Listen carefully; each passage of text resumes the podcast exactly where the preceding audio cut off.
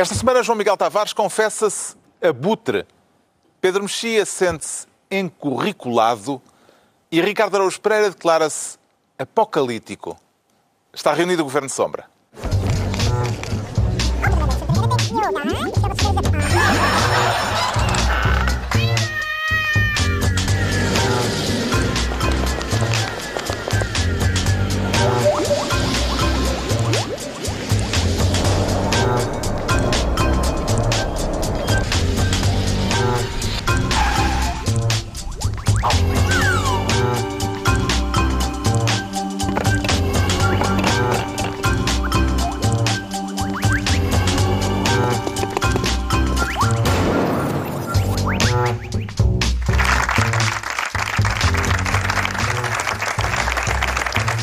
Viva, sejam bem-vindos no final da primeira semana com Lula da Silva na prisão.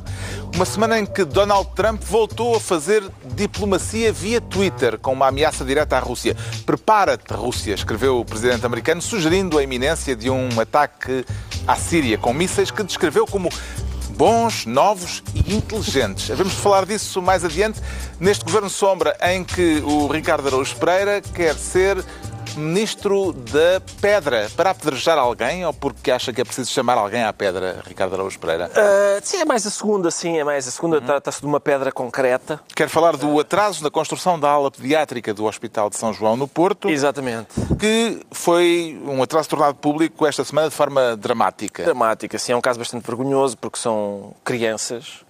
É, é difícil uh, arranjar um caso mais dramático, não é? Portanto, são crianças uh, com cancro, que estão a ser tratadas aparentemente num corredor, porque a ala pediátrica não está. Os tratamentos de quimioterapia têm que acontecer nos corredores do hospital. Nos corredores, não há, não há um espaço uh, para aquilo. Mas já houve uma primeira pedra Houve para uma primeira pedra. aula pediátrica. Sim, para, já, para já, quer dizer, o caso, o caso gerou grande fúria nas eh, redes sociais. Por acaso, não foi exatamente o caso, foi a opinião irónica de um humorista sobre o caso. O caso não gerou assim tanta fúria. As pessoas toleram bem o caso, menos bem a opinião irónica de um humorista sobre o caso. Não foste tu? Não, não fui eu. Mas, eh, mas portanto, o caso, o que se passa é que uh, já tinha sido. Passos Coelho em 2015. Uhum. 2015. 2015 é. tinha lançado Lançou a primeira, a primeira pedra, pedra da sala lançado pediátrica. A primeira pedra, sim, mas, eh, mas que parece que não tinha financiamento associado. Exatamente. Em princípio era eh, eles deram 20 euros, dava para a pedra e, e não dava para mais nada. Uh, talvez estejam a construir a aula pediátrica à razão de uma pedra por mês. Uh, e, portanto, vai levar o seu tempo. Uh, de qualquer modo, portanto, o caso, as responsabilidades sobre o assunto, como é, aliás, várias vezes costuma em Portugal, são partilhadas entre vários governos, não é? Portanto, são, há um, um governo que, põe, que lança uma primeira pedra sem dar qualquer espécie de financiamento para que haja outras pedras a, a, a castelarem-se em cima da primeira pedra. Depois, o, o Mário Centeno disse, fez uma coisa engraçada, que é ah, estão a protestar agora, isto está assim há tempos! Que é, é uma. É, é, quase uma coisa infantil, não é? Ó oh, Pedro, tu partiste a jarra? Já estava. Já estava, não, não sei de nada. Um, e não é, exatamente, não é exatamente o tipo de reação que a gente espera de um responsável político quando o caso uh, tem esta gravidade. Este caso tem gravidade política? Associa-lhe uma questão política ou é um caso localizado uh, Hospital de São João? Não, para já não me parece que seja um caso localizado, uhum. porque uh, não é a única queixa que há sobre degradação ou falta de uh, serviços públicos em várias áreas, mas na saúde normalmente são bastante salientes e preocupantes, e nesta, neste caso especial. Um, e, e, portanto, sim, parece-me que é óbvio que há, uma, que há responsabilidades políticas que podem ser partilhadas por vários governos. Atenção, o caso ganhou realmente contornos políticos no Parlamento, uh, mas tem por detrás também uma divergência entre a associação que lançou este projeto, que se chama Associação Humanitária Um Lugar para o Joãozinho, o, eh, que é uma associação dirigida pelo economista Pedro Roja, eh, e Joãozinho é o nome uh, do que será a futura aula pediátrica do Hospital São João e há uma, um diferendo entre esta associação e a administração do Hospital de São João. Pedro Roja diz que o que está a atrasar as obras não é falta de dinheiro, é falta de espaço que o hospital se recusa a ceder. Isto vem ilibar de algum modo o Ministro das Finanças neste processo, João Miguel Tavares? Não, isso não vem, não vem todo, até porque Pedro Rocha acaba por se queixar também deste governo, no sentido... Ele queixa toda a gente, inclusive é do Presidente da República, diz toda, que exato. mandou cartas uh, pedir audiências ao Presidente da República e o Presidente da República nunca lhe respondeu. Mas ao menos aliás, não é um esganiçado. Não, e foi muito agradável, aliás, não é? Ele disse que só estava à espera, não é? Sim, sim, aliás, Pedro Rocha diz que Marcelo, e agora vou citá-lo, deve estar à espera que morram crianças no Hospital de São João para ele depois vir cá dar uns beijinhos Exatamente. aos pais. É, é sempre a, aquela sensibilidade particular de Pedro Roja que nós conhecemos de outras ocasiões. Agora, na verdade, Pedro Roja culpa em, em, parte este governo porque ele dizia que aquilo estava a avançar, mas foi quando o governo foi alterado, é que a administração do Hospital de São João não desimpediu uma aula porque implicava que um serviço, um outro serviço fosse para instalações provisórias, a administração não quis e, portanto, isso, a, a obra não pode avançar. Mas a própria descrição da maneira como Pedro Arroja queria fazer a obra é uma daquelas suas criatividades que nós muitas vezes também conhecemos quando ele fala sobre a economia. E não é muito diferente da descrição que o, que o Ricardo estava a fazer de hoje pomos uma pedra e outra pedra amanhã, porque era um bocadinho assim que ele, ele queria fazer um milhão e meio de euros, mas quando aquilo só começar tinha, a ser construído, só tinha conseguido vem um o resto do dinheiro dinheiro. Exatamente, eu só tinha um milhão de euros, então queria que com esse milhão de euros começasse a obra, convencer umas construtoras a fazer aquilo, passo a passo, mas em todo caso, imagino que, que é facto já é querer que... pôr a sociedade civil uhum. a funcionar, que é como, nós, como é evidente, que se nós em Portugal estamos à espera que a sociedade civil funcione,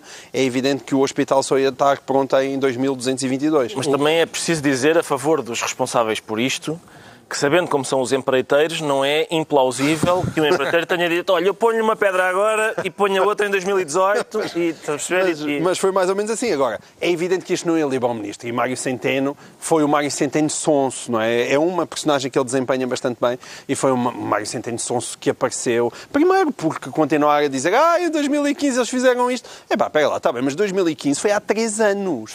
É que às vezes, eu às vezes este governo esquece que é 2018. As eleições são para o próximo próximo ano. Não é que este governo tenha tomado posse anteontem e pudesse dizer realmente eu tomei posse anteontem e isto estava uma confusão. Epá, não, passaram três anos. E mais do que isso, supostamente os 22 milhões estão lá inscritos. E supostamente os 22 milhões já estão aprovados. Sim, a administração que é... disse que o dinheiro já está alocado, acho que é assim que se diz. Exato. Que é o que acontece por todo país. obra, mas que, é o que, acontece... que falta, falta assinar, autorização. Falta, falta, falta, a assinatura de Mário Centeno, que é o que acontece pelo país inteiro. Está toda a gente, todos os hospitais estão a nadar em dinheiro, mas estão com uma escassez enorme de assinaturas de Mário Centeno. com uma escassez enorme. Ah, e isso, evidentemente, são as típicas cativações. Não é só o Joãozinho, é o Joãozinho, é a Manelinha, é a Mafaldinha. São imensos por todo o país, evidentemente. Isto envolve crianças e, portanto, as pessoas ficam especialmente sensibilizadas. Mas a Catarina Martins disse ainda esta semana uma coisa com graça, que é para Centeno brilhar, não podemos deixar que os serviços públicos fiquem às escuras. Mas a verdade é que não há dinheiro para iluminar as salas todas. Não há. Se o foco está em cima do centeno, lamento, depois não há dinheiro para o Joãozinho. É, é, é. Essa tem sido a história do, de Portugal nos últimos anos, o que faz com que sejam os brilharetes, não é? Os famosos brilharetes não se fazem sem custos, como é evidente. Gasta-se o dinheiro a aumentar os médicos, e também os enfermeiros, que bom, mas depois não há dinheiro para o Joãozinho. Vê este caso como um caso específico, Pedro Mexia, ou como um caso emblemático? Bem, específico é, com certeza, por causa dessas, desses episódios todos, mas na verdade há qualquer coisa aqui de emblemático, não é por acaso que o Rui Rio, que não tem feito assim, agora começou, está no começo, mas não tem entrado assim a matar, em relação ao governo, vamos dizer assim eufemisticamente, não tem entrado a matar, o que é que ele, o que é que ele escolheu como tema de, de ataque ao governo? A saúde. Porquê? Porque, de facto, há uma série de queixas em vários, em vários setores da saúde, que é, que é um setor que, em que, mais do que os outros, por causa do que está em causa, que é a saúde e a vida das pessoas, em que se percebe menos essa sonsice, em que se percebe menos essa... Um, a austeridade com outro nome, uh, o passar culpas três anos depois, um, as, o dinheiro que está alocado, mas que não está, mas que falta a assinatura. E nessas matérias, quer dizer, se há alguma matéria em que todos nós, em que parece evidente que deve ter prioridade sobre outros, uh, sobre outros investimentos públicos, a saúde, pelas, pelas razões evidentes, é uma delas. E, portanto, há, um, há uma coisa são os contornos deste caso, outra coisa é que, é que foi detectado claramente, até por Rui Rio, neste caso até por Rui Rio, que a saúde é um dos pontos fracos do, do governo e, e, e, em que nós percebemos que as pessoas dizem, bom, é muito injusto dizer que as cativações, que as cativações são iguais à, à austeridade. Na, por um, no, no, é... no resultado final é a mesma coisa. É muito diferente, mas o resultado final é igual. Portanto, uma coisa que do, pode ser uma barbaridade do ponto de vista teórico, mas para as pessoas que precisam do dinheiro e, e que, diz, e que não há, quer dizer, há duas maneiras horríveis de uma pessoa não ter os serviços a que o Estado está obrigado por falta de verba. Não sei qual delas é que é mais horrível, que é dizer o Estado não tem dinheiro para si, ou o Estado tem aqui dinheiro, mas não o pode usar. Não sei, não sei se há um ganho extraordinário de conforto. Isto acaba por ser relação... striptease contabilístico, não é? Porque, porque o que se diz é, não, há dinheiro, ainda, só que podes ver, tá, é como quando a gente vai ao banco e está lá, saldo contabilístico, 2 milhões de euros. Disponível. Já lhe aconteceu? 4 euros. Não, por acaso é raro. Por acaso é raro. É raro, mas acontece, acontece haver uma... É eu até tinha um, não. até tinha um, tinha um colapso não, não, coisa não, dessas. Não, e mesmo então, que não tivesse acontecido, já alguém se tinha encarregado de o levar. Basta ele, ele receber um cheque de 2 milhões de euros, o cheque ainda não, não ainda está não, realmente à ordem, está, está contabilizado, mas não está disponível. É possível. Se for do Centeno, é provável que nunca fique disponível. Se for do Centeno, está à espera da há uma, há uma história que é, acho que é como numa, na, nas aventuras do, do, do, livro Marco Polo, que, tem, que é a história de alguém que se queixa de, de que alguém come a, a, a, sua refeição com o cheiro que vem da outra casa e a pessoa se, se queixa disso e então o juiz... Não, não, e o juiz, e o juiz dá como castigo que ele seja indemnizado com o som do dinheiro. Em vez, de, em vez de lhe dar o dinheiro, ele ouve só o som. E é o que estas pessoas estão a ouvir, estão a ouvir o som. Temos aqui, está aqui, não podemos usar. Agora não se pode usar. Entregamos ao Ricardo Araújo Pereira a pasta de Ministro da Pedra. Agora, João Miguel Tavares quer ser, por esta semana, Ministro da Minoria Absoluta. Isso existe, João Miguel Tavares? Então existe, claro. É, não fui eu que inventei. A expressão foi usada esta semana por Mariana Mortágua, a deputada do Bloco de Esquerda, numa crónica num artigo de jornal, uh, creio que no Jornal, jornal Notícias, Notícias uh, e surge como uma espécie de aviso ao Governo. Uh, era a intenção dessa crónica, de, desse artigo de Mariana Mortágua. Será isto o pronúncio de uma crise política na geringonça? Não, eu não diria uma crise política. Ela dizia que não há governos de minoria absoluta. O que é um facto, não é? Como a lembrar, olha que nós temos aqui muita importância. Mas eu, eu não diria que, seja, que é uma crise, um, um arrufo. Um, um, é um pequeno arrufo. Mas este um, parece assim mais um bocadinho mais esticado do que outros anteriores. Sim, parece um bocadinho mais esticado, embora eu tenha dúvidas que vá dar a, a algum lugar. Aliás, está aqui uma grande confusão a propósito do Pacto de Estabilidade, porque o Bloco de Esquerda está muito, e o PCP, estão muito descontentes pelo facto das finanças públicas portuguesas estarem melhores do que aquilo que tinha ficado combinado. O déficit está em 0,7. Eles não, for, não formulariam isso assim, não é? Não, claro que não. Mas eles estão descontentes eles, é com Se eu formulasse aquilo... como eles, era do PCP ou do Bloco de Esquerda. Não, eles estão descontentes com aquilo que estivemos a falar até agora. Ou seja, de não claro. haver dinheiro para serviços públicos essenciais. Exato, mas também estão-se a fingir de sonsos, como se não tivessem andado a aprovar isto e que se não fosse isto que tem andado a acontecer desde 2015. O que está em causa é a decisão de Mário Centeno, do Governo, eh, mas eh, eh, de Mário Centeno em primeira instância, de baixar a meta do déficit que Portugal se comprometeu a ter para este ano de 2018 no Orçamento de Estado, reduzindo o déficit que estava previsto ser de 1,1% no final do ano, eh, mas que, eh, diz o Programa de Estabilidade, vai ser de 0,7%. Eh, o que deixou o Bloco e o Partido Comunista muito Descontente. zangados, descontentes, porque achavam que esse dinheiro que vai ser retirado ao investimento público para fazer este bom resultado no déficit devia estar eh, a ser não. Eh, injetado. O problema é que, teoricamente, não vai. O governo argumenta, e a meu ver com alguma razão, dizendo: mas esperem aí, isto nós não fizemos medidas adicionais, não tomamos medidas adicionais para chegar a este 0,7. Nós fizemos tudo aquilo com que nos comprometemos com a oposição, simplesmente o país está a crescer, o desemprego está a diminuir mais do que nós esperávamos, portanto, nós estamos a, o país em si está, o próprio governo está, a, o Estado a coletar mais dinheiro e, portanto, os resultados são melhores, não é?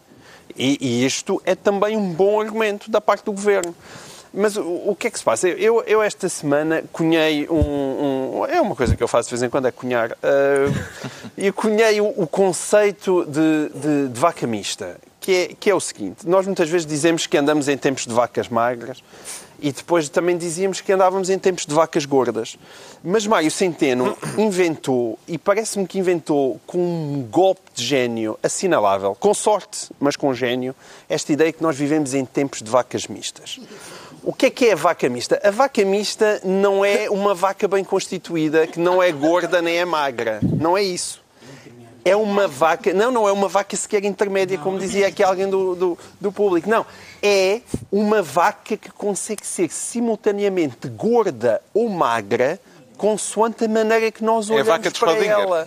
É, é, A vaca de Schrödinger. é, exatamente, é a vaca de Schrödinger. Alguém me dizia que eu devia ter chamado a vaca de Schrödinger, mas é exatamente isso, é a vaca de Schrödinger. Mas eu, eu aliás, porque eu tenho um, um trauma eh, após a minha passagem pelo Instituto Superior Técnico, eu deixo o Schrödinger de lado e fica a vaca mista. E essa, essa, essa vaca mista é uma vaca extremamente útil ao governo, porque consegue entalar simultaneamente o PSD e os partidos à esquerda. Porque se, se os partidos à esquerda vêm, vêm protestar e dizer estas vacas são magras, vem António Costa e mais Centeno e diz não, peguem lá, mas temos aqui as reposições. Temos aqui a sobretaxa do IRS, que já se foi embora, ah, repusemos os rendimentos, os reformados estão a ganhar um bocadinho mais, vamos descongelar as carreiras. E pode- eles podem dizer, não, não, não, aqui está uma vaca bem bujuda.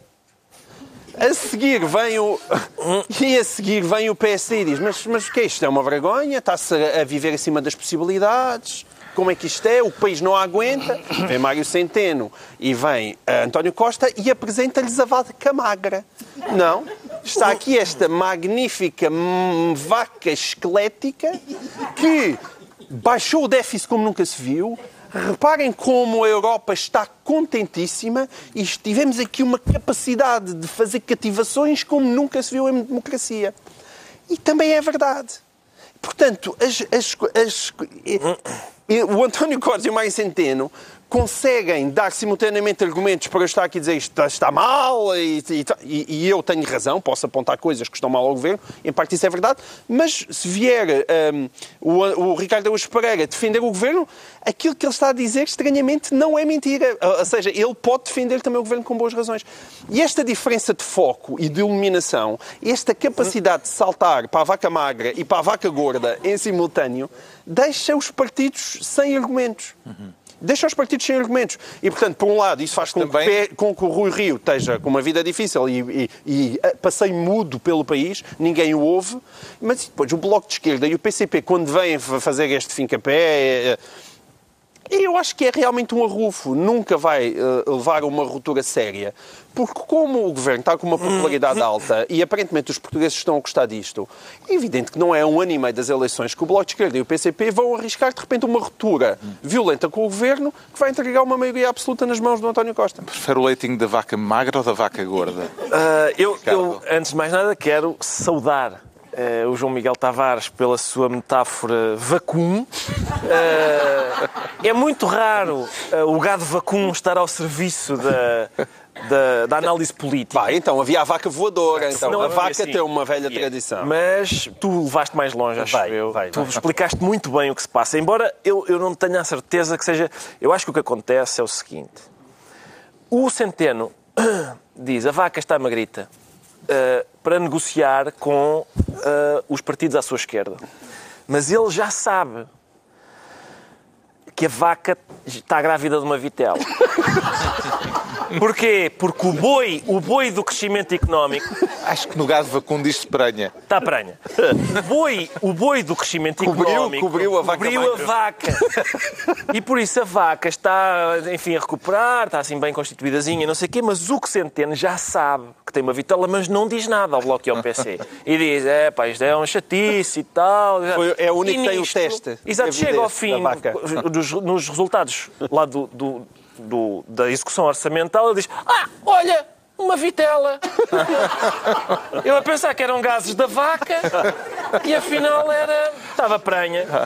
E, portanto, por isso é que os partidos à esquerda estão com algum mal perder, porque, pelos vistos, havia uma folgazinha, e toda a folgazinha num país como o nosso... É para transformar em bife. É, exatamente, num país como o nosso, onde há fominha, convém que se há de uma ou duas picanhas aí à, à solta, Daqui a pouco estão a falar de vacas sagradas. eu aposto que o Pedro não vai abandonar a metáfora do, do gado vacum. Porque é um homem sério. Porque é sério, sim. Vamos escutar. Pedro Mexia? Há perguntas? Não há uma pergunta? Não, neste caso era, estava à espera de, de ver se havia um desenvolvimento da metáfora. Mas não havendo, será que estamos perante o primeiro round de- do orçamento, do combate do orçamento, agora com este programa de estabilidade que o, o Governo aprovou e que desagradou tanto ao PC e ao Bloco? Tem havido uma série de amus, não foi só isso. Há- quer dizer, é muito engraçado porque estamos perante um comportamento do Governo e do Podias Ministro das dito, Finanças. houve uma série de amor. Estás a ver? Se tivesses dito que havia uma série de amor, tinhas feito uma, uma- uma- tinhas feito uma ligação perfeita. Acho que é uma oportunidade que lamentavelmente, Realmente, realmente é. lamentavelmente perdeste. Era Fica só o desafio para, ponta- na tua Fica- fica o intervenção... desafio, hei de mugir até ao fim do programa. Não sei Ou, em alternativa, usares a palavra chambão. Deixa-me bem. As onomatopeias nunca entram no seu raciocínio. O- é muito engraçado ver o governo hum, eh, ser usado contra o governo dizerem há vida para lá do déficit. Isso tem graça, já ouvimos esta história. É engraçado também que também seja usado contra o governo pelos seus aliados da esquerda que, eh, que não, vale, não vale a pena o governo ser demasiado bom aluno. Também já ouvimos isto.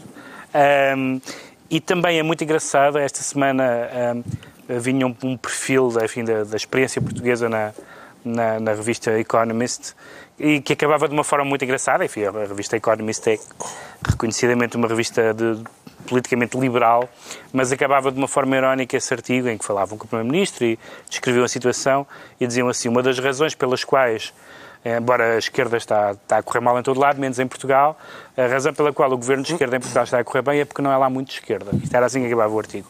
E, e, e dava como exemplos, vários, um dos exemplos que dava, tem a ver com esta ideia de sermos bons alunos. E, e não vale a pena fugirmos porque vamos, vamos sempre dar a esta, vamos sempre dar a esta, a esta vontade. O PS é o partido, é o partido português mais europeísta de todos de longe, é o partido mais europeísta. Portanto, a ideia de ser bons alunos, a ideia de, de ah, pedem-nos isto, mas nós ainda vamos, nós vamos à, melhoria de nota, não é? Que é, que é, o, que é isto. Este 0,7 é melhoria de nota. Já teve, já, já teve o 12 para, para passar, para não é preciso ir à, oral, mas ele quer, ele quer ir fazer melhoria de nota. Uh, e, portanto, é este, este tipo de coisas que estão, que lá está, estão no ADN do PS. E isto não é uma crítica, nem é um elogio necessariamente, mas este, nestes momentos isto vem sempre ao de cima. Nestes momentos há sempre, como veio ao de cima o quê?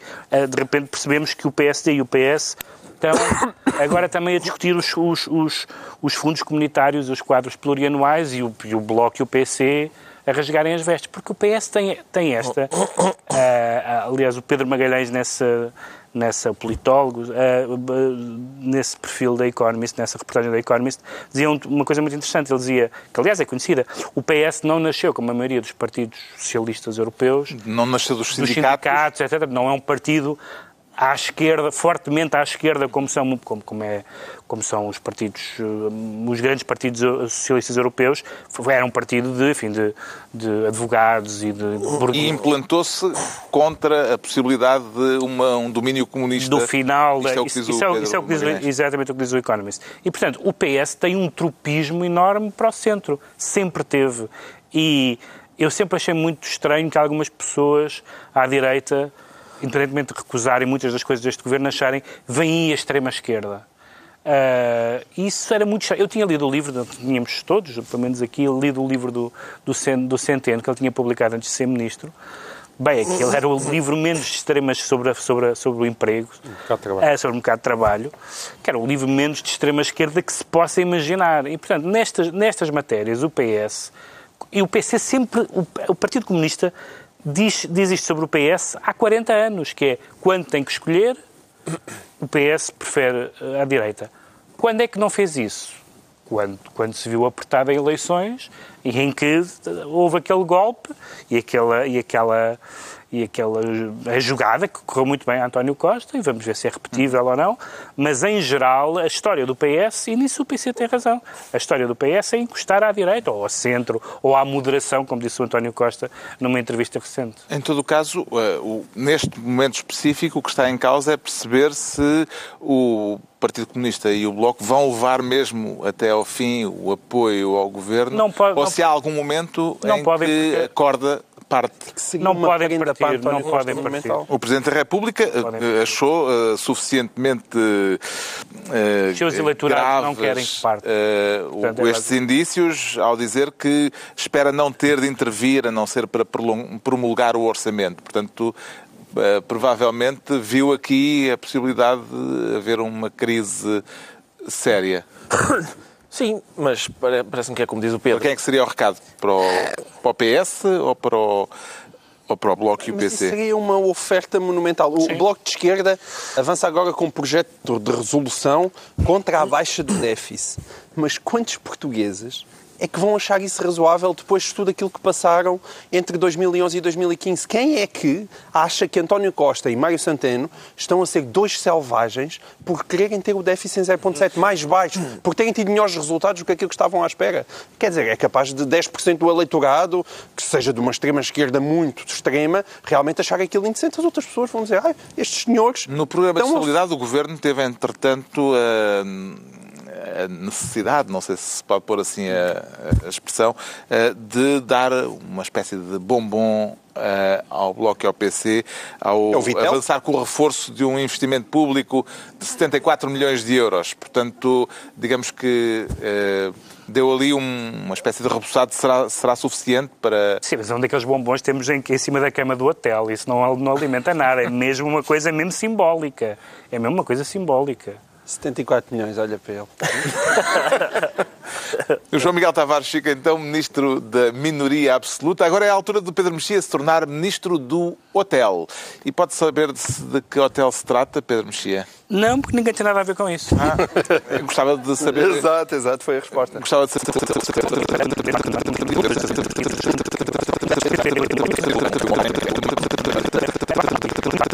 atrapalhado, pelo menos eu não vi as horas todas, mas vi vários resumos alargados, foi quando, quando um senador lhe perguntou uh, Sr. Zuckerberg quer partilhar con- gostaria de partilhar connosco em que hotel é que ficou ontem.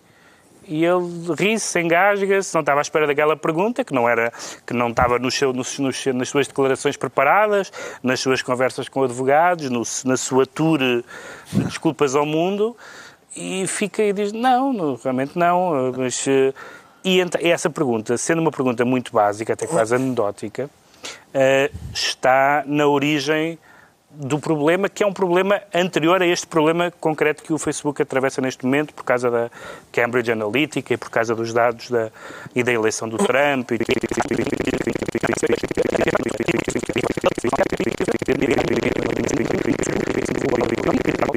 Para esconder porque a minha vida é transparente. Não é grave, era irrelevante se ele dissesse que era o hotel X ou Y, não ficámos a saber nada.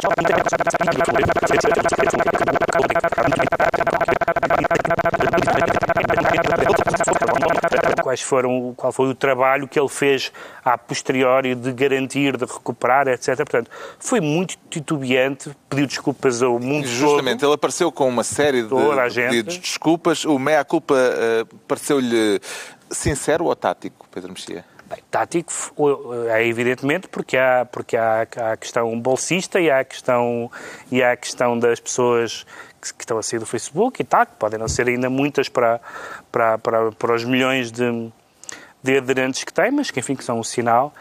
Sincera, quer dizer, é sincera no sentido em que eu acredito que ele não tenha pensado nisso. Ele próprio diz que foi Mas uma não- vítima da Cambridge Analytica. Mas o não Os ter, dados dele também mas foram... não ter pensado nisso é parte, do, é parte do problema. O ele, o ele não ter pensado nisso é parte do problema.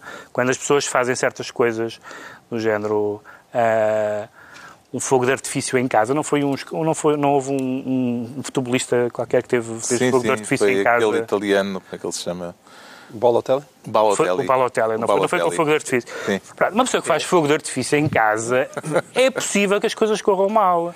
Portanto, uma pessoa que, que, que cria aquilo que é o Facebook. Tem muita gente, eu não vou discutir a, a, Mas a comparação não é as essa. Vantagens. não é fazer, Espera, fazer espera. eh, face- eh, fogo de artifício em casa. É criar, inventar o, o fogo de artifício. E pôr um em casa de E cada pôr um em casa das Pôr um pessoas. foguete. Não, ele olha, não olha, põe. As pessoas é que levam o, fogo para casa. velhinho mexia e velhinho mexia. O Miguel chegou àquela, pa- o João Miguel chegou àquela parte em que não quer discutir. Não, é a parte. não, é não, não, não. Portanto, É tu achas que não se passa nada. Não, É, acho não apenas, acho apenas que a metáfora foi Não infeliz. se passa nada. Então, não, pera, não é inventar uma vaca. Vá lá, vá. Com vacas eu percebo melhor do que com fogo artifício. Pôr uma vaca em casa de cada pessoa. Uma vaca especialmente saborosa, porque as pessoas gostam muito daquela carninha Mas as e à pessoas é levam a vaca para casa. Atenção, Eu sei há que aqui levam. uma importante, uma Não, importante distinção. sim. Não, isto não é E não um pagam. buraco de fechadura pela qual eh, estão a espreitar sem autorização dos, dos próprios utilizadores. não é? Mas o dizer, Carlos um diz, lado, atenção vá. que as pessoas é que levam a vaca para casa, como a diz, sendo assim não é estúpido ter uma vaca em casa. São as pessoas a metê-la lá. Não, Não- estúpido, se pudesse ter leite, é estúpido. leitinho Eu sei que são todas as pessoas, manhãs. eu sei que são é estúpido, mas é um direito. É um direito, não há, não há dúvida. Ah, mas isso não é, Claro, não, não é o- dúvida. não é o direito. O, o que se contesta não é o direito. O que se, o que se contesta foi. Ele agora diz, por exemplo, agora, nesta altura em que está acusado, diz: isto devia haver era a regulação. Ele. Tem muita graça dizer isto neste momento. De, isto é, o- é o que se chama. É o que se chama, exatamente, é o que se chama tranca, eh, casa roubada, trancas à porta, quando a regulação e os cuidados e as tinham que ser da do próprio Facebook, era, do, era do próprio Facebook. Eu, eu confesso que fico, fico, um bocadinho, fico um bocadinho perplexo com as, as pessoas que descobriram isto agora. Descobriram várias coisas agora. De repente, de repente, é o, o João Miguel tem esta coisa infantil dos velhinhos e não sei quem mais, mas de repente, eu, é engraçado que toda a gente, as pessoas dizem, ah, essa coisa da tecnologia. Nas últimas semanas, eu sou quase a pessoa mais pró-tecnológica do meu círculo de conhecimentos. As pessoas dizem, realmente isto é horrível, tinhas razão. Eu não, não disse nada de especial, não, não, não previ coisa nenhuma, não sei nada de Não especial acha que é uma isto. arma Mas acho que, nuclear de acho, que havia, acho que havia aqui problemas. nuclear de Acho, maciça. acho que havia aqui problemas Eu li isso. que se Sim, podiam. Miguel Sousa Tavares disse que o Facebook era uma arma nuclear de destruição maciça. Não, não disse, não, não há, não há nenhum. Não, há, não estou sequer a falar do Facebook enquanto. Que é isso aí é mesmo velhinho, velhinho mesmo. Isso é mesmo já Matusalém, é, é alguém do século XIV. Estranhou ao ver Mark Zuckerberg de fato e gravata, Ricardo Araújo Pereira? Por acaso estranhei, estou habituado a vê-lo naqueles preparos de adolescente num parque de campismo, né? aqueles chanatos eh, de balneário, aqueles mesmo de, com meias e não sei o quê, uma coisa que ele costuma usar. E tenho pena que ele não tenha levado um, um vestuário mais eh, fácil de tirar e pôr, porque essa pergunta, o que essa pergunta significa? A do hotel? Da do hotel, sim. O que essa pergunta significa é aquele. O homem que lhe faz a pergunta diz: Olha, eu tenho aqui um pimenteiro e eu gostava de lhe condimentar ah, o rabo. Ah, e o que o Mark Zuckerberg diz é: Não, que eu gosto disso, mas é no rabo dos outros. Exato. É exatamente é a ilustração do provérbio português. Essa prática. Eu acho que é um provérbio outros, brasileiro. Para mim é refresco. Isso é Se calhar brasileiro. Se calhar é. Claro que quando lhe toca a ele, hum, ele não aprecia. Essa é, outro, essa é outra coisa engraçada do, do depoimento. É ele, a certa altura, dizer: Eu por acaso não sei se os meus dados estão seguros. Ele é o inventor daquilo. Eu já, não devia dar, acho eu. Este Já viste um- muitos filmes sobre o criador que não controla a eu criatura. sei que não, mas sobretudo, mas basta, quer dizer, aquele tipo, eu não sou partidário daquela hipótese de basta olhar para a cara dele. Epá, mas o certo é que basta olhar para a cara dele. Epá, Afinal, afinal ainda prestaste Não uma homenagem Eu a acho- Miguel Sousa Tavares. devia Olha, haver nunca um- esperei, nunca Devia esperei. haver um organismo do Estado que dizia assim, o senhor o que é que inventou aí? É, é, esse- eu inventei aqui um algoritmo muito giro e não sei o quê. Está bem, mas deixa... Epá, você é um totó, você não tem... A gente está a olhar para a sua cara e é, é óbvio que você vai perder o controle disso. Dê cá, dê cá. Isso, de sério, o Estado chegava lá e dizia assim, desculpe, dê cá. Chega, dê cá. Ah, mas sim, pá, você é claramente uma- um totó. uma- Que exagero. Há aqui um toquezinho totalitário. Não, é Não, há aqui É uma é conversa regulação. apocalíptica, É regulação. Regulação Facebook, económica. pá. É olhar para a cara do miúdo e dizer assim: Nah, filho, não, não vais lá. A sério. Como se viu. A gente não confia Exato. em ti. Devias ser o papá do Mark Zuckerberg. Ele estava a Exatamente. crescer e tu... Oh filho, és um choninhas, és um choninhas. Não, não, epá, está bem inventado, sim senhor, inventaste aí um algoritmo. Mas agora ok. manda fora. Agora, não é manda fora, é dá isso a, quem, a uma pessoa que, não seja choninha, estás a perceber?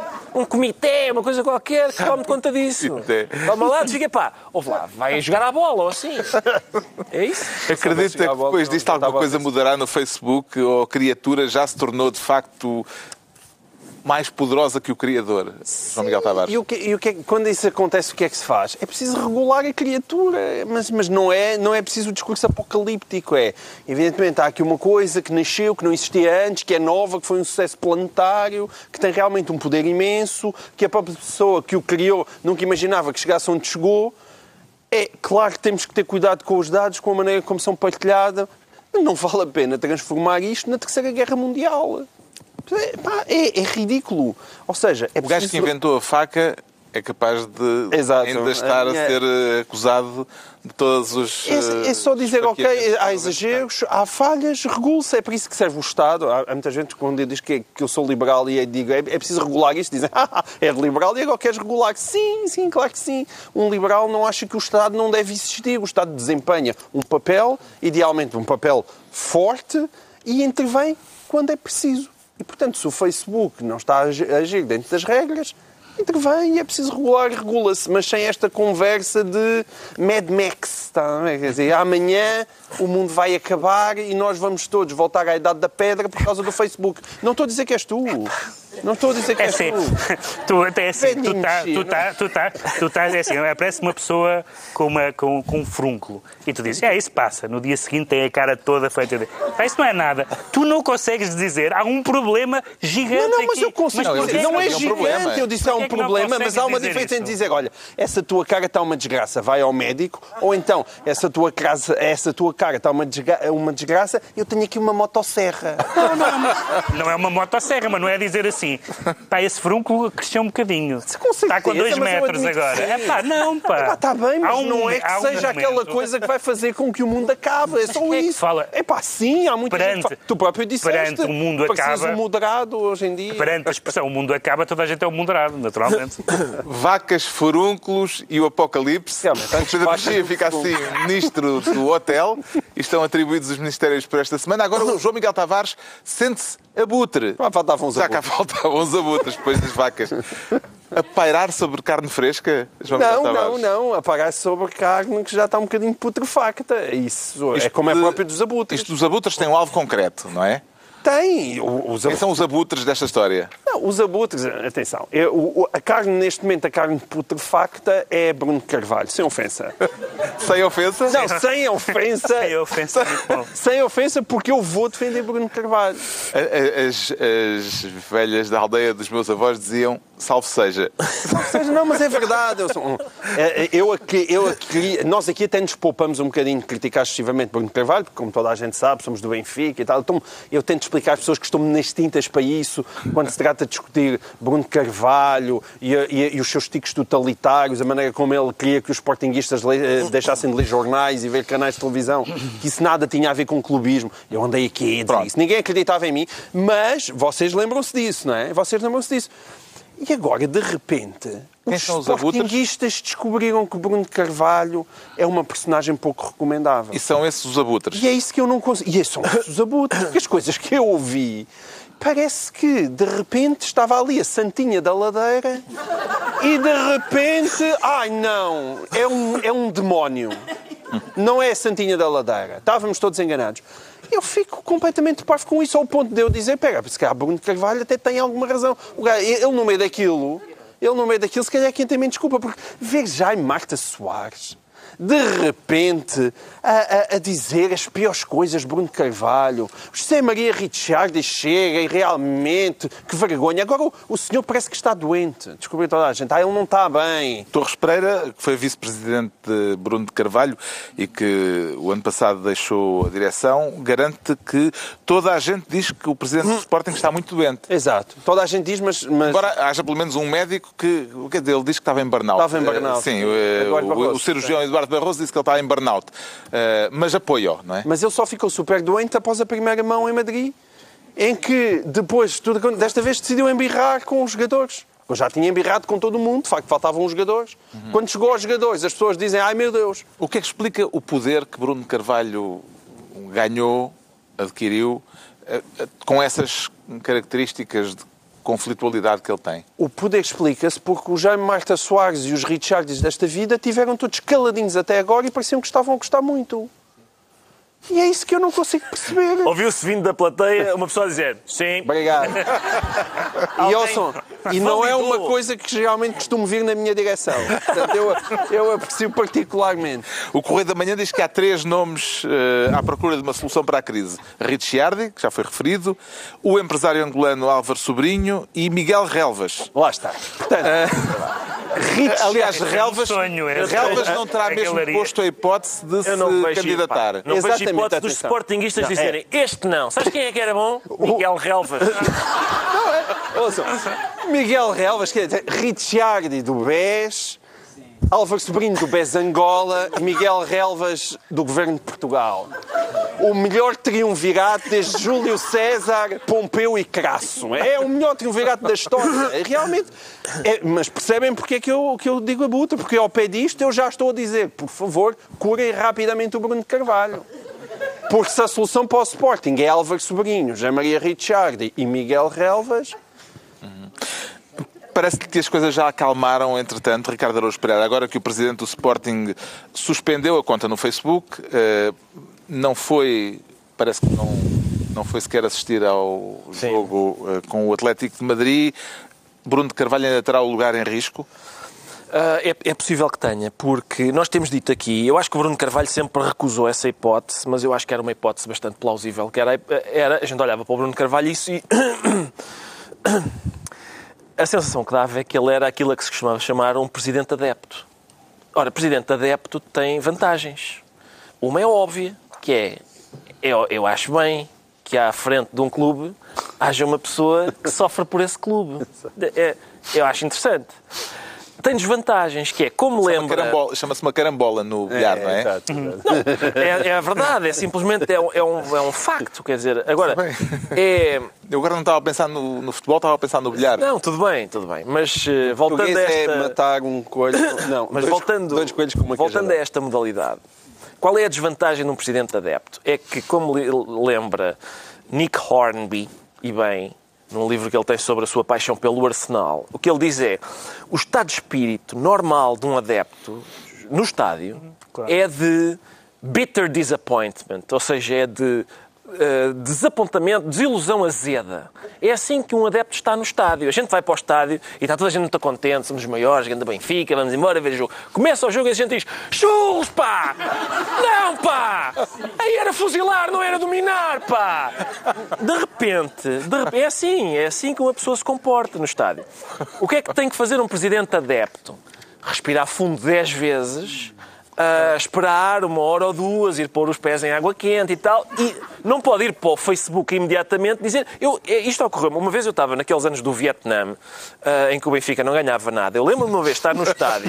De repente pensei que era o Platoon. Não, não. E atrás de, mim, atrás de mim estava um consórcio a dizer exatamente isso, a dizer, a criticar jogadores no preciso momento. Aí não é fuzilar, aí não é dominar, é fuzilar, pá! E quando eu vi o, o, o post do Bruno Carvalho a dizer, então o Gelson, em vez de fuzilar para a esquerda, coloca para a direita, colocado, pá! Isso é óbvio, é o que um adepto faz. Um adepto critica ah, azedamente os jogadores que ama naquele momento. Depois respira fundo um bocado e volta a dizer este Gelson é o maior do mundo. Mas naquele momento Mas, não se pode... os relatos não se pode escrever, imprensa, não se pode parece escrever que o amor posts. já há algum tempo que andava Pois está bem, mas a questão é, não se pode escrever posts naquele período. Tem que se esperar. É um período É refratário, um período não é? refratário. Tem de se esperar que passe o período Para voltar. refratário. Para voltar a E atacar. depois, então, sim. Ahm, o que é que ele fez? Não respeitou esse período refratário. Foi escrever nessa Atacou altura. logo. E isso. E depois há outra, E depois, outra olha, questão. correu mal. Há outra questão que é outro problema dos adeptos. E é, por isso, isso. e é por isso que é pouco provável que o lugar do Bruno Carvalho não esteja em risco. Que é outra, outra característica que os adeptos têm, que é ah, a gente não se importa nada de dizer, nós estamos sentados no nosso lugar e dizemos, pá, como é que é possível, não jogam nada, não sei o quê, não sei o que mais. E nisto o, o consórcio que está ao nosso lado diz assim, exatamente, não jogam nada. E a gente, ei! é assim, é, não, eu tenho autorização para dizer mal. Agora, Portanto, também não. Exatamente. Quando é o outro do lado, é pá, também calma aí. Eh, Não vais dizer mal do Benfica para o pé de mim. É assim. E, portanto, os sócios, uma coisa é o Bruno Carvalho ter dito, epá, estamos contra todos, contra, contra a Liga, pois estamos, Bruno. Estamos contra o Benfica, pois estamos, Bruno. Estamos contra toda a nossa equipa de futebol. É isso, não.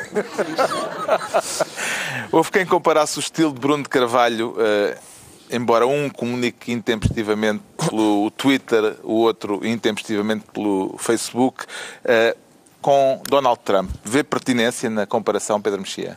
Não é com Donald Trump, no fundo, que são tudo sintomas da mesma. A partir do momento em que, justamente no espaço público, há, há essa ideia de reagir logo, apesar de tudo, im- imagine-se o que, é- o que é eh, uma pessoa ficar indigna- indignada com qualquer coisa e, como se, como se fazia antigamente, por exemplo, escrever um artigo para, o- para o jornal. Escreve, vai para a redação, é lida no dia seguinte, é- é- aquilo acalma um bocadinho. Hoje em dia a reação é imediata. e Não Pode vale, que alguém lhe diga, queres mesmo publicar isto? E não vale, a pena, não vale a pena contestar que isto existe. Isto existe e vai continuar a existir. Portanto, é preciso é, é que as pessoas que estejam em lugares de, de autoridade, já vamos falar dos tweets daqui a bocado do, do Trump sobre a Síria, é que as pessoas, quando reagem imediatamente, reagem de uma forma que provavelmente eh, se arrependem, ou não, algumas delas não se arrependem mesmo mais tarde. E, e, portanto, a, a- a ideia do presidente adepto, no fundo é um bocado a mesma ideia que se tem sobre os presidentes ou sobre os líderes políticos. Sempre houve aquelas, aquela duas escolas de pessoas que acham que os nossos líderes têm que ser iguais a nós ou melhores que nós. Uns dizem, não, deve ser igual a nós, porque há empatia, é um tipo igual a mim, com que eu vou beber uma cerveja, não sei o que mais. Outros dizem, não, não quer que seja igual a mim, quer ser uma pessoa com, para quem eu posso olhar e que tenha capacidades e virtudes, e, portanto, eh, maiores do que as minhas. Eh, O problema do presidente adepto eh, é que é isto que o Ricardo disse, é que ele reage como um adepto. E ao, rea- ao reagir como um adepto, perde muitas das características, digamos assim, presidenciais, mesmo que sejam presidenciais de um clube, que é ter uma certa autoridade, uma certa ponderação, uma certa respeitabilidade. E isto é uma batalha que foi perdida ah, dominó a dominó pelos grandes clubes portugueses. E, e- e acabou. Neste momento não há clubes portugueses com líderes respeitáveis. Do ponto de vista dos- da discussão pública. Li- O que é que eu chamo de líder não? Um líder respeitável. Chamam um líder não incendiário, por exemplo. Chamam um líder que perceba que no, no futebol, onde há paixões e onde há violência, não apenas violência ah, ah, digo da paixão, mas violência mesmo, cabe também aos líderes, parti- aos líderes partidários, não, aos líderes clubistas, ah, clubísticos, terem um papel de, de moderação, de refriar, etc. Ah, e, portanto, isso, isso, isso não aconteceu e é evidente que, o, que esta, este ponto de viragem, eu percebo o que o João Miguel disse, mas, mas é evidente que, que é, é bastante normal que as pessoas que, e o Bruno Carvalho, segundo dizem vários sportinguistas, eh, fez muitas coisas pelo Sporting. Eh, não, não digo isto para ser sarcástico, estou só a dizer o, o que tenho ouvido. Mas é muito diferente atacar eh, pessoas do Conselho Leonino jornalistas, não sei o que mais, e atacar a equipa. Atacar a equipa é de loucos. Atacar a equipa não faz sentido nenhum em nenhum clube do mundo. E, portanto, eu também percebo que haja pessoas que tenham Foi a defendido gota d'água. Foi o... tenham defendido Bruno Carvalho até o- Porque há uma, há, uma, há uma questão que é por, é por causa desse, dessa, dessa troika, possível troika de, de, de sucessores, não é? De futuros dirigentes do Sporting. Houve um determinado modelo no Sporting que pa- aparentemente se esgotou, que não deu bons resultados nem desportivos nem financeiros, que foi a dos dirigentes das elites. é? Aristocratas, sim. não é? E o, o Sporting, sempre houve pessoas do Sporting, não digo o Sporting, pessoas do Sporting, que falaram muito a questão de ser um, um, um clube, de certa forma, aristocrático, etc. E, de facto, o Bruno de Carvalho também aparece como, como apareceu o Marinho Pinto na Ordem dos Advogados, eh, como um candidato contra as elites, não é? Que, que as elites que afinal não, não tinham feito esse trabalho quanto a isso. E eu não tenho nada contra isso, até porque não sou do Sporting, nem a favor, não tenho nada com esse, com esse assunto. Mas, mas apesar de tudo, há maneira, há, há regras de comportamento e, e, e- por isso é, é, é bom que a seguir falemos do, do, do Trump no alinhamento. há regras de comportamento que a gente vê e diz, não, isto é demais, isto é um exagero, mesmo as pessoas que E o foi o caso. Está esclarecido porque é que o João Miguel Tavares diz sentir-se abutre, quanto ao Ricardo Araújo Pereira declara-se apocalíptico. E como é que encara a possibilidade de virmos a saber do fim do mundo pelas redes sociais, Ricardo Araújo Pereira? É, com grande desagrado. Estava à espera de um. Há uma expressão Isso que é o preocupa, uma vez que não tem Não Facebook, tenho Facebook, não tem mas acho pindérico, acho pindérico a gente saber do fim do mundo pelas redes sociais. Há No aquela seu caso, vai expressão- saber do mundo se, se do fim Sim, do mundo por alguém que tarde. tenha redes sociais. Não, ou, quer dizer, eh, Ou- o, sim. o fim do mundo chega-lhe mais tarde. É, em princípio, em princípio não é mau, mas eh, eu, há aquela expressão fim do mundo em cuecas, que eu nunca percebi o que era, mas esta hipótese do fim do mundo em tweets, ahm, o Trump de facto eh, Tem escreveu uns propósito, tweets sim, do- do- a dos dizer- tweets de- do presidente americano anunciando É Há uma, uma expressão que é assim, fim do mundo É em cuecas. Mas enfim, eu também Não sei o que é que acontece, não sei o que é que acontece. Mas o Trump, o Trump escreveu uns tweets É. fanfarrões a dizer. eh, um, um aviso aos russos, ainda Já- por cima dirigindo-se aos russos, eh, aliados de Assad, na Síria, dizendo que está a planear bombardear a Síria. O canal eh, diplomático não lhe pareceu, portanto, adequado. Não, quer dizer, a- anunciar esse tipo de coisas por Ele só, ele tweet, só tem um canal, claramente. via, via tweet, eu, eu E receio... parecia que estava a falar da sua nova namorada, não é? Quando falava dos mísseis, não é? Prepara-te, Rússia, sim. porque eles vão chegar bons, novos e inteligentes. Não é? Tenho uma boa, nova e inteligente. Sim. Eles têm, ele- ele- esse tipo de fanfarronice via tweet, ainda por cima, eu, eu receio que os historiadores do futuro tenham alguma dificuldade para dar dignidade à, à- à- quer dizer, à, à historiografia. Dizendo, depois, no dia 13 de abril, o Presidente dos Estados Unidos enviou então um tweet que dizia Oi, atenção, que isto são bombas do Qatar. Não é o tipo de... Além de que, do ponto de vista da filosofia da linguagem, nosso, nosso bem conhecido John Austin diz e bem que uma coisa é produzir uma declaração Outra coisa é produzir a mesma declaração, por exemplo, a dançar. Quer dizer, se eu disser eu, eu vou invadir a Polónia, isso é uma declaração. Se eu disser eu vou invadir a Polónia, ah, isso tem outro valor, não é? Tem outro valor. E, portanto, o que eu recebo. Essa é uma coisa que me descansa um pouco. Como é que vai invadir a. Polónia? O que me descansa um pouco é isso, é que eu, eu espero que uma declaração destas, uma declaração de, quer dizer, de, de- de clima de pré-Guerra Fria, uma vez que é feita no Twitter, nesses termos, em princípio não vale o mesmo que outras declarações. O, o tweet de Donald Trump teve sequência porque, creio que dois dias, um ou dois dias depois, ele eh, voltou ao Twitter para dizer que a ideia não é para já, nem, nem é para já, nem é para mais logo. Pode ser já ou pode ser depois. Ou seja, tentando baixar um bocadinho a fervura que ele próprio tinha criado. Eh, o tweet eh, surgiu na sequência de uma suspeita de que o regime de Damasco voltou a usar armas químicas na guerra civil que está em curso na Síria. A possibilidade de uma coligação internacional, coisa que se começou a falar na sequência eh, deste ataque, ou alegado ataque com armas químicas, eh, e que parece estar a desenhar-se para castigar Assad, parece-lhe uma ideia eficaz em termos de dissuasão, Pedro Mexia? Bom, nós já estivemos aqui, tivemos, tivemos a discutir isto muito, o mundo todo teve a discutir isto há uns anos, que é, Na altura da guerra do primeiro, Iraque? quando há uma violação grosseira da, da lei internacional, neste caso relativa ao uso de armas químicas, primeiro como é que se faz a prova, não é? E tem havido uma discussão até sobre outras questões, eh, como, como foi o caso da, lá do, da, da- dos envenenamento, do envenenamento na, do, do, do ex-espião russo, etc. Portanto, estas, estas questões dependem todas de prova e todos nos lembramos das polémicas à volta da prova na guerra do Iraque. Ahm, e, portanto, isso é uma coisa bastante melindrosa. E depois, a, a questão é que ninguém verdadeiramente sabe responder. Ok, prova-se que alguém, por exemplo, usou armas químicas. Ah, o que é que se faz? No mundo ideal seria, digamos assim, um exército da, da comunidade internacional Exército do bem que vai lá. que vai lá. Na verdade, tem sido sempre três ou quatro países que têm força militar, nomeadamente os Estados Unidos, a Inglaterra e a França, às vezes. Aparentemente a França agora, Macron está bastante empenhado nisto, que, enfim, não são bem a comunidade internacional, são quando muito as potências ocidentais, não é? Que têm um historial recente de se meterem em grandes trapalhadas. Não foi há tanto tempo.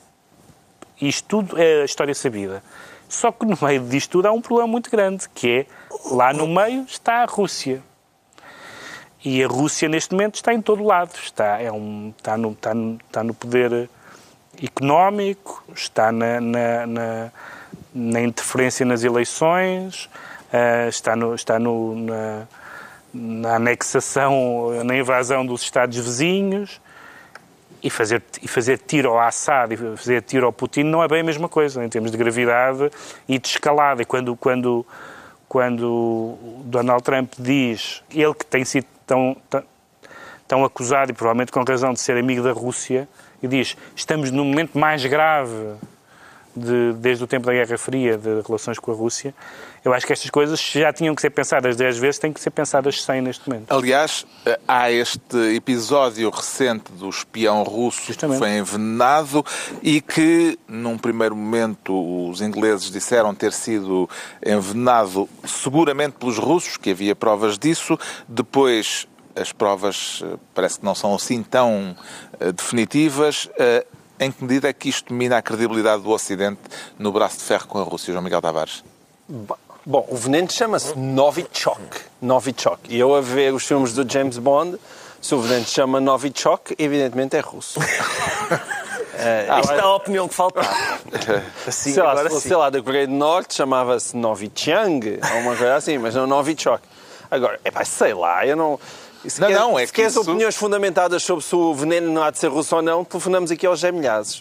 Não, a questão Milhazes é acho que... que... até de vez em quando vê o programa, um abraço. Provavelmente... Uh... Um abraço para ele, dos Zé Milhazes, um abraço de todos nós. Sim, sim. As barbas do João Miguel Tavares estão a caminho. Pois estão, sim, senhor. Estão, tu fazes Mas... a voz de Zé Milhazes e eu trago as barbas e a aqui daí, a prudência olha, dominamos governo... a geopolítica uh, dos países Mas lavos. É que nós comentámos aqui a prudência do governo português, com que o governo português abordou este caso, ao não expulsar os eh, diplomatas Sim. russos e estes novos de desenvolvimentos vieram dar razão. Ah, claro, então não vieram dar razão a Augusto Santos Silva, porque eu tenho a certeza que foi o SIS que foi ter com Augusto Santos Silva e disse assim: hum, aquele Novichok, aquilo não me parece russo. Aquele Novichok deve ir do outro lado. É, acredito mesmo nisso. Ah pá, por amor de Deus. O Augusto Santos Silva deixou de expulsar de, uh, diplomatas russos por causa da consistência das provas que vinham da Grã-Bretanha. Aham. É o não meu comentário. Pronto. Então fica o comentário. Saltamos já para os decretos, porque já não temos tempo. E o Pedro Mexia decreta bufaria. Bufaria, porque hum, parece que chegou, houve um escândalo, está a haver um escândalo na Academia Nobel. Um, porque bufaria há... enquanto substantivo e não enquanto forma verbal. Do, sim, do verbo. Não, não é o. Sim, exatamente, tens razão. Seja como for, não é. Não é, é uma precisão uh, linguística. O nível do programa já está uh, pelas ruas da amargura. Mas um, há, uma, há um, duplo, um, duplo, escândalo. Um tem a ver com, com, com um caso. Uma, uma versão sueca do caso Me Too, portanto, de um, de um senhor que é casado com uma das com um dos elementos da, da, da, Academia Nobel Sueca, que é acusado de ter abusado de várias pessoas, etc. Uh, ah, mas, além disso, o que ele terá feito, e tendo uh, uh, informação privilegiada, visto que era casado com uma, com uma das académicas, foi ter, foi ter falado de nomes dos vencedores. Dos nomes dos vencedores. E realmente não é bonito, não é, não é bonito uma pessoa. Inside information. Uma pessoa abusar-se das suas, neste caso, a sua situação conjugal para revelar nomes e de, devia estar. Mas tendo em conta que foram divulgadas recentemente várias atas de discussões do Prémio Nobel, que passaram certos anos, eles vão libertando. E em que há académicos que dizem assim, não, esse senhor é um grande escritor, mas tendo em conta as opiniões políticas dele, como o meu voto não contam. Isto é muito mais escandaloso. E, portanto, o Prémio Nobel tem décadas de um historial que está agora a ser conhecido, porque havia algumas suspeitas que eles faziam isso. Diziam, não, claro que não, aquilo é só literatura. E não, nós temos hoje mesmo as conversas. Não, esse senhor não vota no meu partido. Nunca, nunca será um grande escritor. E isso é muito mais escandaloso. O João Miguel Tavares uh, decreta ser estávamos a falar de suecos, mas é ser finlandês neste ser caso. Ser finlandês, exatamente. Os finlandeses são os tipos extremados porque imaginem, imaginem o que é que eles acham. Eles acham, tendo assinado em tempos um acordo com Portugal para os finlandeses que viviam cá não serem duplamente tributados na Finlândia e em Portugal, eles agora acharam uma péssima ideia devido às fantásticas leis portuguesas pós-reformados, com massa, ele- os finlandeses nem sequer serem tributados na Finlândia nem em Portugal. E a Finlândia acha mal, porque acha isso extremamente injusto para os seus pobres reformados de lá. E vai daí andam zangados à séria com o governo português, porque dizem esta situação não pode ser. Vejam bem, os finlandeses são os tipos tramados. E, portanto, isto já foi retificado, porque aparentemente Eles devem tributar à bruta, ainda por cima. Devem tributar, já foi retificado, porque aparentemente o governo português eh, cedeu nisso, mas foi retificado, mas ainda não foi eh, ratificado. Ah, reparem. este- Falta a assinatura. Falta a assinatura do Centeno, mais uma vez. O Centeno é um fuinha das assinaturas. Ele não, ele não assina É um homem que, nada. é um homem que não dá autógrafo. Nada. Não dá autógrafo. O Ricardo Araújo Pereira, que dá autógrafo, Tem medo que seja um... decreta Sejam bola 22 de milhões baba mentirosa. Bola de baba mentirosa. Foi mais um momento de sentido de Estado de Donald Trump, que disse que foi uma honra demitir o antigo diretor do FBI porque ele era uma bola de baba mentirosa. Ahm, a bola de baba mentirosa, pelo seu lado, escreveu, entretanto, um livro sobre o seu contacto com Donald Trump, em que a certa altura o descreve como mais baixo do que eu estava à espera, o que é muito interessante, tinha uma gravata demasiado larga, também bem observado, com duas meias luas brilhantes debaixo dos olhos em resultado do bronzeado artificial cor de laranja. E, e, portanto, Ah, é, é política americana ao mais alto nível. Ahm, eu estou já a escavar um bunker para mim para, Para o apocalipse. e a comprar latas de, de conserva, sim. E vai. Está concluída assim mais uma reunião semanal, de dois a oito dias, à mesma hora, à hora do costume, novo Governo Sombra, Pedro Mexia, João Miguel Tavares e Ricardo Araújo Pereira.